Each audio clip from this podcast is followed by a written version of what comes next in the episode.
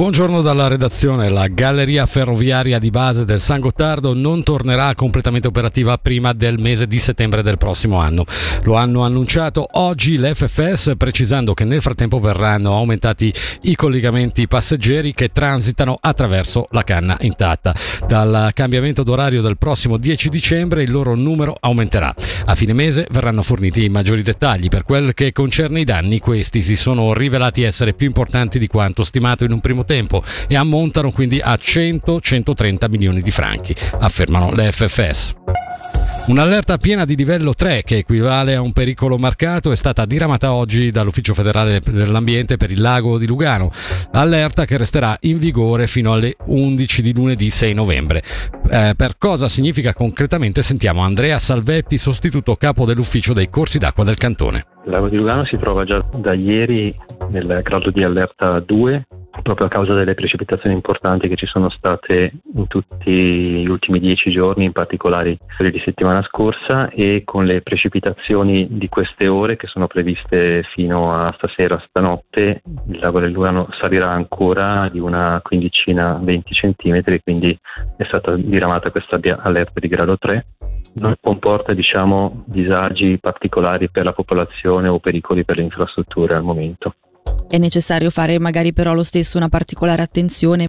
Bisogna prestare un po' attenzione anche se il lago comunque salirà in maniera controllata lentamente. Sicuramente le foci dei principali corsi d'acqua, Magliasina, Vedeggio, anche la Roggia Scairolo saranno parzialmente allagate, quindi è consigliabile tenersi lontano da queste zone.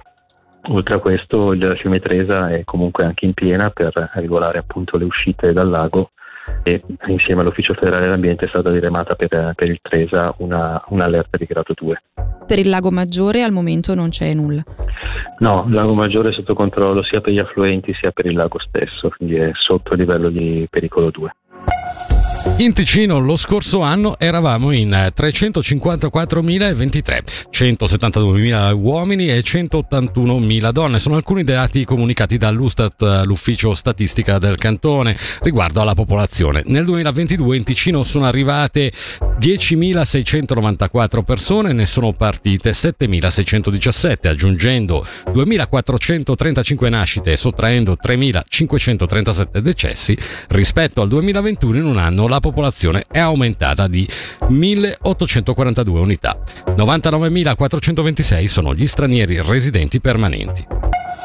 L'associazione per la protezione del territorio dai grandi predatori Ticino, tramite comunicato, ha espresso soddisfazione per la modifica dell'ordinanza sulla caccia approvata ieri dal Consiglio federale. Le nuove disposizioni, come noto, prevedono la possibilità di ridurre il numero di esemplari e di branchi di lupi residenti laddove questi rappresentino un rischio per la continuazione serena dell'allevamento a pascolo libero o per l'integrità delle persone. Tavolino Magico, l'associazione di distribuzione di cibo salvato dallo spreco, apre un nuovo centro a Bellinzona. La sede eh, si trova all'oratorio San Biagio di Ravecchia e sarà aperta ogni martedì dalle 10.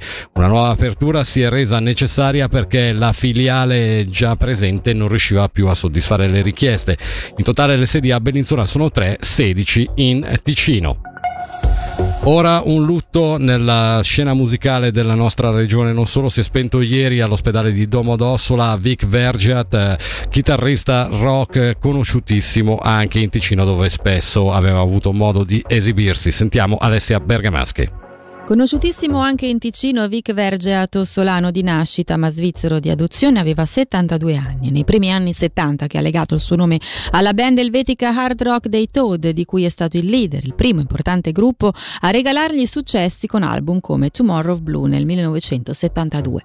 Trasferitosi negli Stati Uniti, fu uno dei primi artisti rock italiani a entrare nella top 50 di Billboard con l'album Down to the Bone. La sua carriera è continuata con la Vic Vergeat Band e con una serie di collaborazioni che lo hanno visto a fianco di artisti come Gotthard, Mark Storace dei Crocus o Gianna Nannini in veste di autore e musicista, ma anche come autore di colonne sonore come quella del celebre cartone animato Pingu. Con la sua band, insieme a mostri sacri del calibro di Steve Lukather, dei Toto e Robin Ford, è stato protagonista di memorabili tributi a uno dei chitarristi che più lo hanno ispirato, ovvero Jimi Hendrix.